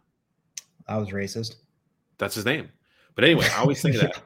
Where and, and Leo's asking him where where where the diamond's at, and he's like he's naked. He like pulls his clothes off, and he's like, "Where's the diamond? Where is the diamond?" Ooh, that's powerful. You've never seen this movie? No, no, but that Oh, was bro. that got whew, that got me some goosebumps, dude. Dude, that's my that's my uh that's my my blood diamond. Every time I hear blood diamond, I always think of that. What is the diamond? And he's like, dude, it's giving me. It's giving That's me. like you going into HR. yeah, pretty much. I almost went to HR today, by the way. Almost. Almost. We'll talk off channel about that. Oh, that was another business one that I wanted to talk about last week. It's just when we say we'll talk about this off channel, Oh, offline. or we'll talk. Well, you say offline. Yeah, Okay. yeah, Yeah. yeah. Yeah, that's another good one. All right. Uh, we'll go Cox Mountain Warrior. All right. AJ Dobson taking on Jacob Malkoun. Malkoun at five and one. AJ Dobson at six and oh. Malkoun, uh, oh, gosh, I don't want to say famous, but teammate of Robert Whittaker taking on AJ Dobson here. I actually like AJ Dobson in this spot, man. Um, Oh Yo, you're on Malkoun? no, I just uh, I thought we're not, are we not doing city kickboxing? He's Like, not a city kickboxing guy. Jacob Malkoun? No, he's Robert Whittaker's. He's at a Whittaker's camp. Oh, Whittaker, dude. Those the Aussie stuff just Dude, the Lens, Oceana stuff. It, listen, I love Trey doesn't like any of you guys, but I love all of our Aussie and New Zealand and Oceana fans. I uh, people or listeners rather. I don't want to say fans. That's so pretentious. People that listen to our show from there. I love you guys. Trey can never get you guys squared away, but I understand. I I love you guys. I just Pop- Papa I don't Dale understand knows. where you live. I don't I understand. hold you in my hand like little bird eggs. I just I, I just want I don't understand where they live. Okay, fair enough. There's a big island, and then there's a smaller one, like tucked away over here. Yeah. Okay. And then there's like another one off of that where Okay. Tasmanian devils live, I think. They're spinning around. No, I think they removed did they, hold on a second. Um Tim, did they remove all the Tasmanian devils off of Tasmania because they had like some sort of cancer that was eating them? I feel like there was like some sort of effort to remove them and then like fix the issue and then put them back. Is that did I imagine that in my head? I'm just Weird. Weird. You know a lot about Tasmanian devils. It's- Did you know I tried out for Jeopardy one time? didn't work out? It did. I said tried out. Didn't say I was on.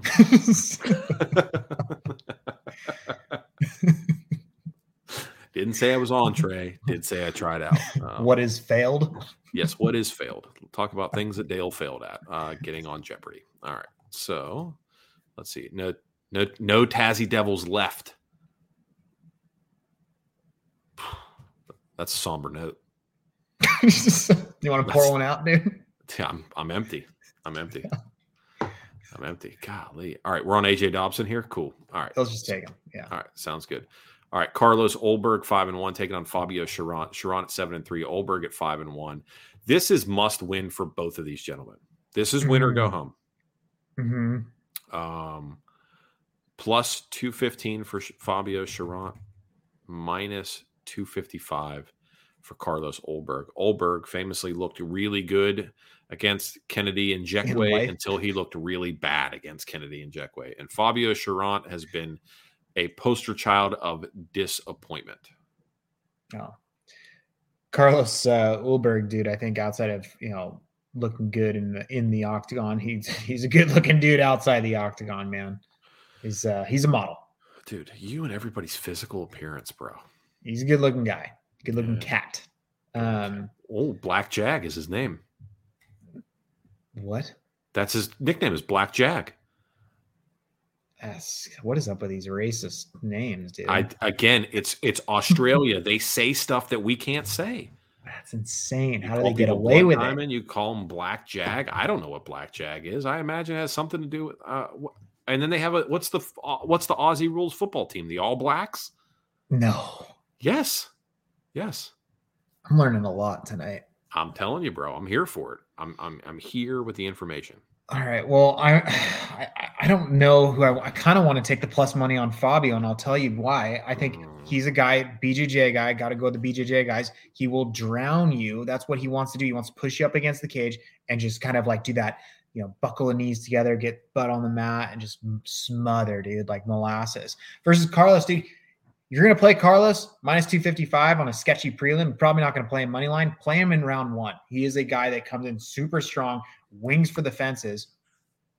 I know he's a model, but he looks awful in round two and three. So if you're going to grab someone, money line, you can get on Cherant plus 215. That's in juicy. Carlos, round one.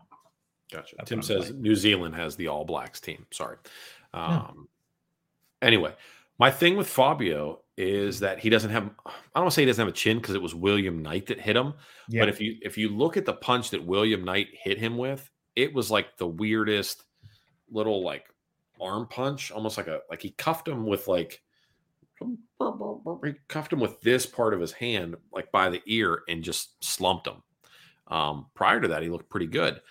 My concern is, is though Ulberg for a round and a half is going to be super dangerous, and he, he, unless Cherant can get the ground game rolling early. I don't know if he has the chin.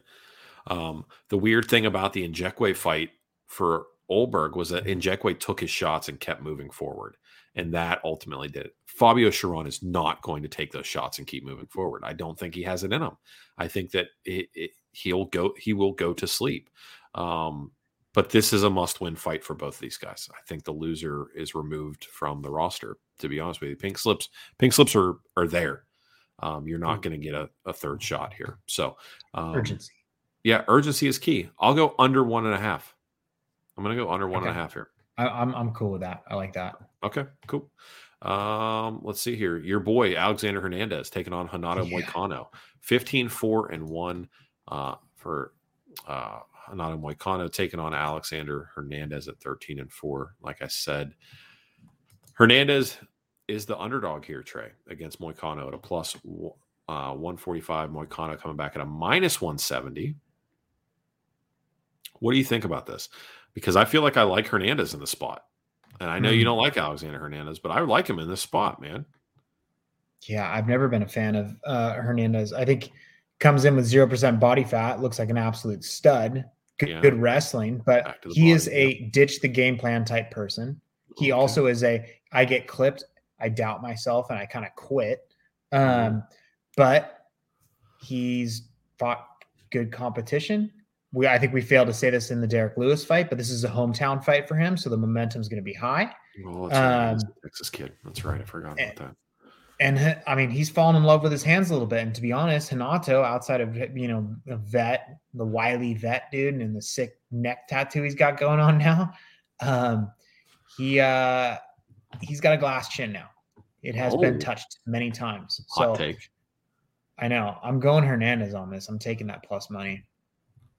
I don't agree with the glass chin assessment. Um, oh, dude, I, don't. I will point that out all day long. Okay. Well, he got knocked out by Rafael Fiziev.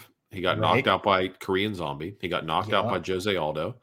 Uh, so, of his four losses, three of which have come via knockout to um, champ, title challenger, and soon to be title challenger.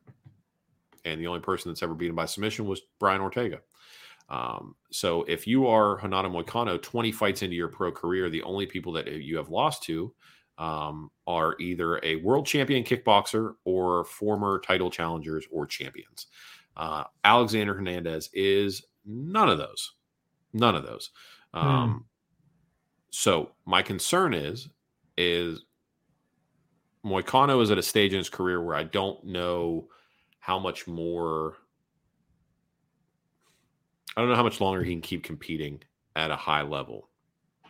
And I wonder, I wonder if Hernandez is just good enough at just the right time, at just the, the right camp, hometown, decent plus money, can he get it done here? Yes. Um, like he's got just the right skill set, maybe. I don't love him at plus 145. I don't love this. I want him to wrestle. I don't want him to stand and bang, dude. Yeah. I don't I don't want to I don't want him to bang either. My concern is that Moicano is going to press him up against the cage, grapevine that leg, take his back, and choke him out. Ooh. Like that's my concern. That, I mean, just I, if I look at Alexander Hernandez, we're gonna do MMA math for a second. If I look at Alexander Hernandez, um, I look at a guy that has a similar skill set to Damir Hadzovic, and Moicano took Hadzovic down and choked him out. Mm. I like the under two and a half as well. Inside the distance. Let's let's do it. I like that. Perfect. All right, cool. Mana Martinez or Mana Mana Mana. Cool. Nine and two taking on Ronnie Lawrence. Ronnie Lawrence is seven and one. Minus three hundred favorite uh, for Ronnie Lawrence here, taking on Martinez. Martinez coming back at plus 250 here over and around at two and a half. Ronnie Lawrence is a prospect to watch. People love him. We haven't seen him fight in nearly a year. Last time he fought was on a leap year day, I believe, um, last February. So, yeah, I don't necessarily know if ring rust is real, if Ronnie Lawrence will have it, um, but he has looked sensational when given the opportunity. And if you let him work, he will destroy you. Um, that being said, minus 300 is a pretty slick price on him, but I like Ronnie Lawrence here. I might be putting him in a parlay. Yeah, there's some people that like in their clinch, uh, that Muay Thai facet, dude. They like just cut you up and they work and they work. They don't hold. He, super, super hyper aggressive in the clinch. Works, good tank. Yeah, solid prospect. All right, take him as a parlay piece here. All right. Uh, first fight on the prelims, not the early prelims, but the prelims. William Knight taking on Maxime Grishin. Maxime Grishin at a minus 170 over William Knight. Grishin's been away for a year. William Knight's coming back at a plus 145 over and rounds so two and a half. I love Maxime Grishin in this spot. As soon as they announce this fight, as soon as they announce this fight, uh, shout out to uh, MMA heads who sent it to us because he right when he when it broke, he sent it to us, and I replied back, "I love Maxime in the spot. I love him. I love him. He used to fight at heavyweight, so he's durable. He's got cardio. He's well rounded, and I think he's I think he's patching. He's actively trying to get better. I think the year away is going to do him uh, all the service in the world here, taking on a William Knight who, unless it's a super athletic freak move, i.e., like a Yoel Romero style thing, does not have a plan B or C. So as long as Maxime doesn't get caught with anything, which I think I'm hoping, hoping that Maxim is smart enough here. Um, as long as he doesn't caught, I think he'll be just fine, dude. I think he'll be just fine. And I love him at a minus 170. Fuck, dude. Sound the alarm right now. It's time. I didn't realize this was going to be. I could have gotten this ready. Gosh. This is this is going to be the one. Um, yeah, that is that is the. I disagree with everything you just said. Everything you just said. Um, there it is. People's main event. Um, Maxime Grishin. You know what? You know what? For my quote unquote show prep that I did, you know what I wrote down? Maxime Grishin's a piece of shit.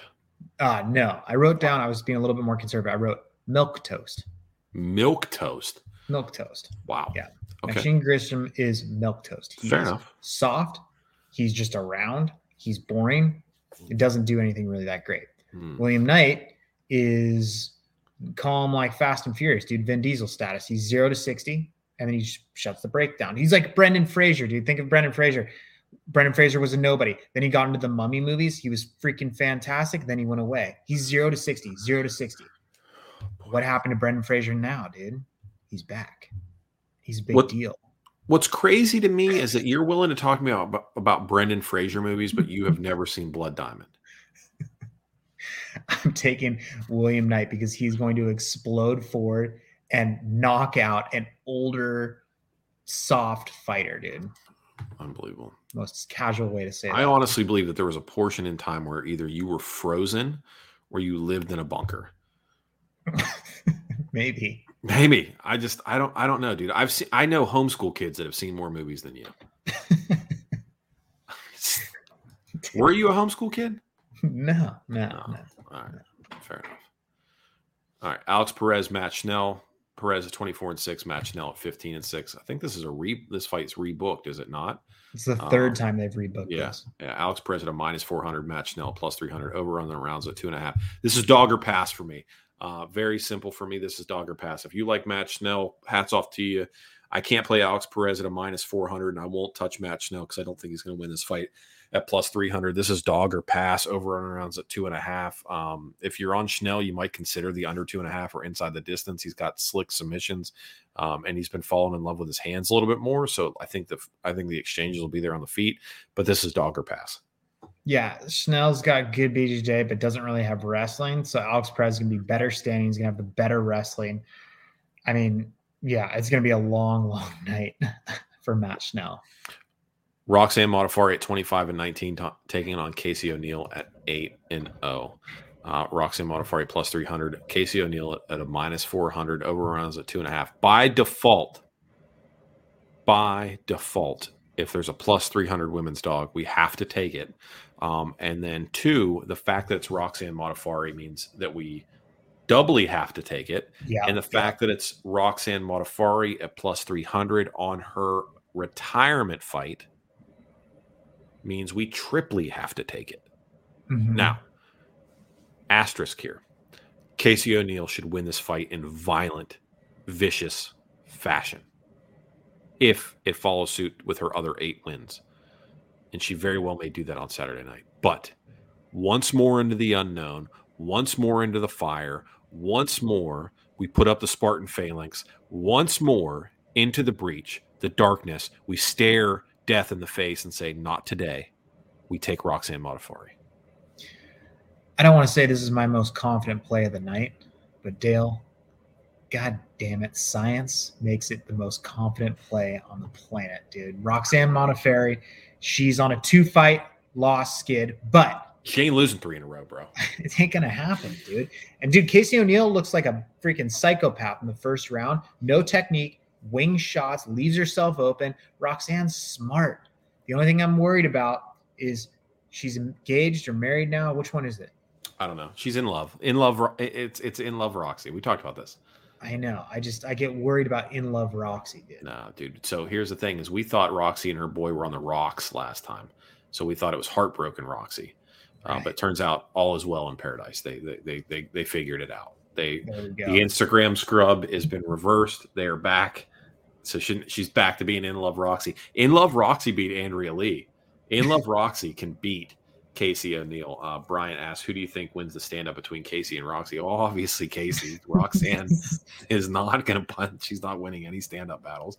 But what happens is, is there's this weird Glover Teixeira like quality to Roxanne where she gets rocked and then pulls you into her struggle and then somehow finds a way to reverse position, get butterfly, flip you reverse, and then just I don't know. And admittedly, like you said, Casey has not looked good in round one. Um, and we don't know what round three looks like. So let's see, dude. I mean, for my for my money, I like Casey O'Neill. Um, but yeah, you know what's crazy is Casey O'Neill agreed to come on our show and said, "Hit me up when I get closer to a fight because then I'm doing like media. I'll be in the groove." And we just Yeah. never followed up. We're so on top of it. Mir- Miranda Maverick is somewhere very upset with us right now. yeah. Very upset. So, all right, we're on Roxanne. All right, featured prelim Andre Arlovsky, J- Jared Vanderaa, Vanderaa 12 and 6. Andre Arlovsky to minus 140, 32 and 20 for Arlovsky. Uh, you're giving me Andre Arlovsky at near even money. Say less, fam. I'm all over Andre. Are you kidding me? He's destroying Jared Vanderaa. He's destroying him. It's over with. Andre Arlovsky, sign me up, dude. just the most wily veteran experience on the planet Earth. Dude, Andre Arlovsky fights no dumb fights. Jared Vanderaa, all dumb fights. No, that's so not true. Dude. It's so not true. Dude, Mm, mm-mm. let me let me rattle this off real quick. Jared Vanderaa. I, I'm I, you know me, I'm always on the Ar- Arlovsky train. Like I have been for a while now. But I've got to jump off it for this moment because he's older. He's gonna get clipped. He's probably gonna die. Jared Vanderaa, dude, yes, he's two and two in his last four. To get into the UFC, beat Harry Hunsucker. We know we we we love us some Harry Hunsucker. but then he gets in, he fights a freaking Caucasus Mountain Warrior and Sergey Spivak, who what exploits the ground game, destroys him there. Then he fights Justin Tafa, piece oh shit Tafa, who's not good. He gets the win, but then he goes against Alexander Romanov, and then what happens? He gets murdered on the ground. Everyone sees what he's not good at on the ground. Do you think that Andre Arlovsky is going to wrestle? No. Do you think he's No. going to try and get things to the ground? No. So this is going to be two guys standing, and Jared Vanderaa has much heavier hands than Andre Arlovsky. Andre Arlovsky, if you're going to play him, play him by decision. You're going to get the points. You're not going to get. He's not going to get Jared Vanderaa out of there. You're going to play Jared Vanderaa, play him just plus 120, or sweeten that shit and buy KO because Andre Arlovsky is going to get clipped. He doesn't have the chin he once had. It's over, dude. Such that's such a lie. That is such a lie. It's not a lie, dude. It's it is a lie. It's a Mm. lie. He's lost. The only person that's knocked, dude, his last to not. Oh my gosh, you got me stuttering. I hate the fact that people say that Ar- Arlovsky is chinny. That's not the case. That's not the case, dude. Mm. The the last time outside of the um Tom or not the Tom the your uh the Rozenstruik fight where he was knocked out was when he fought Francis Ngannou. Mhm. So he got knocked out by Francis back in 2017. He got knocked out by Rozenstruik in 2019. Outside of that, Trey, he's fought 10 times and hasn't been finished once by knockout. He got choked out by Aspinall. Don't call Arlovsky chinny. He's not. He's not. The guy's won four out of his last five and five out of his last seven. Don't do it. Don't do it. Arlovsky's the play. Ah, it's not. Okay. You tell me you feel good with Jared Vanderaa on your slip on Saturday. Go ahead. Convince me that you feel good with Jared Vanderaa on your slip. I can't. Exactly. All right. Guys, if you don't already do so, please consider following the show on Instagram at Punchless MMA. If you don't follow us on Twitter, do that as well at Punchless MMA. If you want to shoot us an email, because that's more your thing, chat at Punchless MMA. Feel free to do so. If you haven't already done uh, the deed, please consider doing it. Leave us a review on iTunes. Five stars is always preferred. If you don't want to do that, eh, that's okay too. Um, if you haven't left the video a thumbs up in the live stream, leave it a thumbs up. Uh, if you're watching this after the fact and you haven't thumbs it up, thumbs it up. Write a comment if you want. All that stuff. Shoot us DMs on this week. This weekend we'll be around. Uh, official betting slip comes out on Saturday night. Shout out to our show sponsor, Stay Classy Meats. Go Stay Classy Meats. Use promo code FISH. You can save 10% on the entire thing. And shout out to Allegiance Clothing, who makes the most badass patriotic clothing on the planet Earth. Uh, use promo code PUNCH and saves 15% site wide. If you haven't received your hedge t-shirt, please send us a message. We'll make sure that we get that corrected for you. If you received your hedge t-shirt and you're not satisfied, send us a message. We'll let you, we'll get you squared away on that as well. All right. Anything else for the people, Trey? Fights are Saturday. Super Bowl is Sunday. Uh, be smart with your drinking. Pace yourself. It's a long weekend. Yeah. Uh, and if you're looking for Super Bowl plays, check out our uh, brother podcast. We'll go brother Yeah. podcast. Give me the points. Uh, be sure to check them out. They'll have a full Super Bowl slate complete with actual uh, in-game plays, props, all that kind of stuff. Man, The- the- they're gonna their Super Bowl episode will be through the roof. Uh, so be sure to check them out.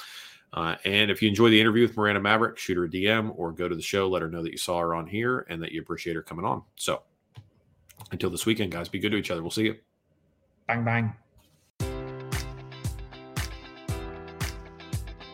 Enjoy all your favorite sports like never before at BetMGM. Sign up using code Buckeye and receive up to $1,500 back in bonus bets if you don't win your first bet. When you register with BetMGM, you'll get instant access to a variety of parlay selection features, live betting options, and the best daily promotions in the business. And with BetMGM at your fingertips, every play and every game matters more than ever. Place your money line, prop, or parlay bets with the king of sportsbooks today. Sign up using code Buckeye and receive up to $1,500 back in bonus bets if you don't win your first bet.